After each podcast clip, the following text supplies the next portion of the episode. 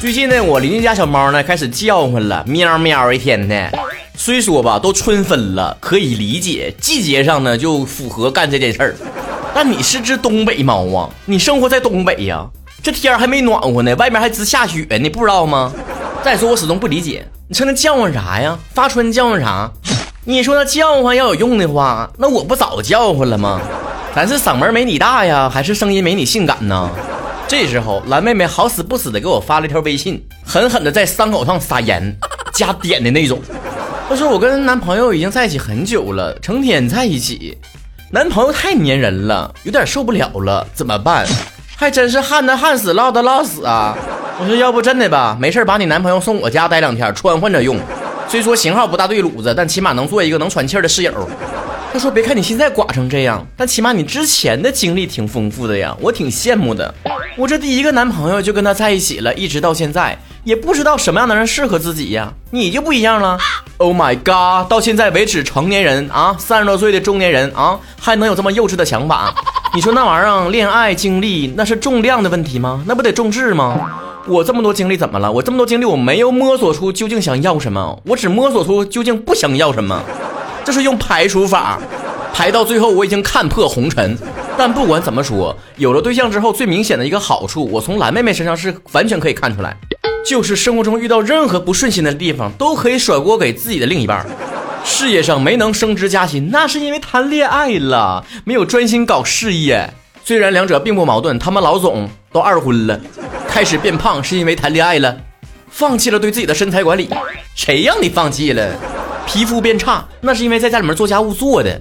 咱也不敢问你之前怎么没谈恋爱之前怎么有保姆啊家里，甚至是因为自己邋遢，什么东西都找不着搁家里面，然后就怪自己男朋友，哎，是不是你乱扔的？我找不着了，肯定你动了。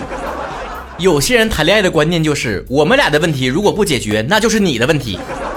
之前网友不一直在那讨论吗？究竟在婚姻当中，男生和女生哪个是受害者？何必这么讨论呢？不就是共沉沦吗？你不用看网上怎么叽叽喳喳叫唤，你就看现实生活当中，你身边的男生朋友和女生朋友怎么跟你说的。那成天催婚的，告诉你赶紧结，赶紧结，那就是他觉得婚姻是个好事儿，起码对于他来讲是受益方。如果他成天说哥们儿千万别结婚，千万别结婚，千万别结婚，壮事说三遍，那整个事儿你自己就体会一下。妹豆虽然也没催过我婚，也没告诉我千万不要结婚，但他跟我分析了利弊。他说我搁网上都瞅着了，你知道那个组合不？帅哥加丑女，那是说明女生很有钱；丑男加美女，说明这个男生很有钱；帅哥加美女，那说明他们见色起意，没多久就得黄；丑男加丑女，那属于真爱；丑男加丑男属于好兄弟；丑女加丑女等于减肥搭子；美女加美女是塑料姐妹花；帅哥加帅哥那是同志情。我说你说这个屁话，倒是想说明什么问题？他说这还不明白吗？你作为一个丑男，只能找一个丑的真爱，或者是变成有钱之后找个美女。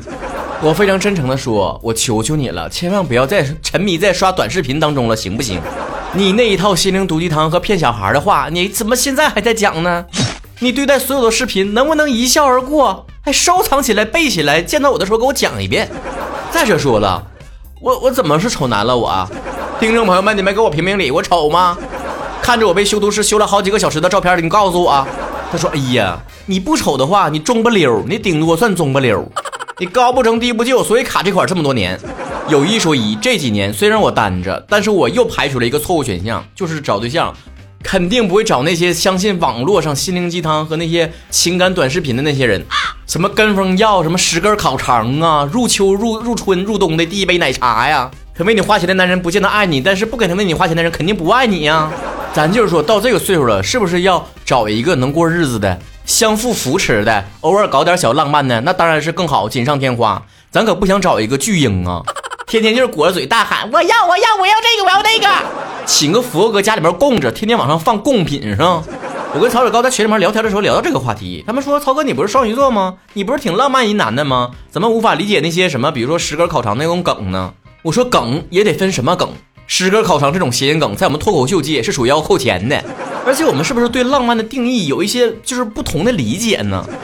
有的女生觉得别的人都做的事儿，我们也得做呀，那才是浪漫。而我想的是，别人都做了，我们跟风做，那玩意儿有意思吗？那就不叫浪漫，那一点也不浪漫呢。咱就是玩一个标新立异，他们整十个烤肠，咱们整十个呃，大肠刺身，大肠包小肠，人生无常。而且你想想那个画面，搁小摊上买十根烤肠，在沈阳啊，这小北风吹着，十根烤肠棍在你小手里面握着，一口气吃不完，回家就凉了。怎么想都挺狼狈的，他怎么能浪漫呢？而且为啥叫巨婴？就成天我要我要，你啥前转过性，说我给我给，你咋只吞不吐呢？貔貅啊！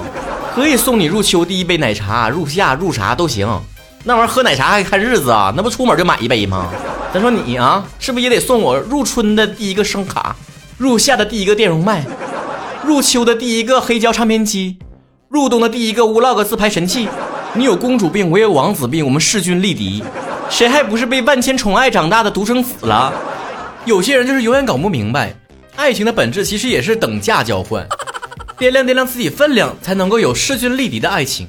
要不就追求灵魂共鸣，要不就追求一个能够激活的 ATM 机，再不济也是对你见色起意，对你付出完全不要求回报的。这个世界上有且只有你妈，所以明白没？不管你妈和谁同时掉进海里，你只能先救你妈。成天被那些捧杀你的、想从你身上薅点羊毛的商家那洗脑，你随便想一句话，是不是都是世上没有丑女人，只有懒女人啊？你本来就很美。都那么美，还办什么选美比赛呀？每个人不都是无冕之王吗？都那么美，还办什么选秀、追什么爱豆啊？天天抱着镜子啃自己呗。而且很多鸡汤和鸡汤之间也很矛盾呢。就像有一句话又说，当一个女生年纪轻轻就丧失了洗头和化妆的欲望，那她多半是条咸鱼了。本来就很美，还化什么妆、洗什么头啊？而且你凭啥说人不化妆就是咸鱼啊？人不化妆素颜都比你美，你有脾气吗？说好的停止容貌焦虑呢？为什么要鼓励大家化妆？大疫情的，每个人都戴口罩，你画给谁看？年纪轻轻也惹到我，人不正是因为年轻，所以才不化妆的吗？什么叫天然去掉痣，清水出芙蓉？脸上也没褶，也没什么这瑕，没斑呢，你为什么偏得抹点东西上去呢？人家不用啊。还有说什么？别抱怨自己在十四亿里面找不到那个对的人，选择题四个选项你都找不到对的，谁告诉你的？那是你学渣，我们能选对，我们不光选择题能答对，我们简答题都能写明白。就算他不会，还能蒙西，还能有一定概率蒙对呢。好，这句啊，如果爱情太难，那就祝我们腰缠万贯。我明白现在很多鸡汤都非常想打这个独立女性的标签儿，对吧？没有爱情的时候搞事业，但咱就是说这句话前后关系，我是没听明白。究竟爱情和腰缠万贯哪个更难？怎么说的？好像腰缠万贯是属于你得不到爱情之后啊，迫不得已接纳的一个非常轻而易举能得到的东西呢？爱情那玩意儿有啥好难的呢？人的本性自然吸引，只要不那么挑，马上脱单。每次看到这种爱情鸡汤，我都感觉辣眼睛，就是被动激发了我现在想抬杠的这种心情。还有这句哈，有趣的灵魂精神出轨，好看的皮囊现实劈腿。能说出这么脑残的话的人，我估计他是灵魂和皮囊都没有。下一句，有些人出现在你生活里是一道光，有些人真的就是一堵墙。我弱弱的问一句，结合上一句话，这就是你出轨的理由吗？砸漏一堵墙，让光透进来。下一句，男生真的很奇怪，你不在他身边的时候，你给他发消息，他好久才回，说自己没有看手机；你在他身边的时候，他就成天抱个手机，不知道看啥。怎么说呢？放宽心吧，他不在你身边的时候，或许真的没看手机；而跟你在一起的时候，真的可能无聊到只能玩手机。其实从某种程度上来讲，我理解这句话。但只能说我没看手机，所以没及时回。这个呢，只是一个体面的理由，没想回或不知道咋回啊，只能这么讲。你可以选择打破砂锅问到底，捅破这层窗户纸儿，也可以选择对这种无关紧要的事儿睁一只眼闭一只眼儿。说无关紧要是有没有一种可能，咱就说有没有一种可能他在玩游戏。如果像我在玩游戏玩到一半，天王老子来了，给我打电话我都不带接的。最后还有一句呢，听起来温馨一点点啊。最近新兴一个词，洗衣机式的恋爱。先泡着你，缠着你，围着你转，如胶似漆的纠缠在一起，再把你榨干，然后把你甩在一边晾起。我邪恶的说一句，洗衣机里面可不止两件衣服哦。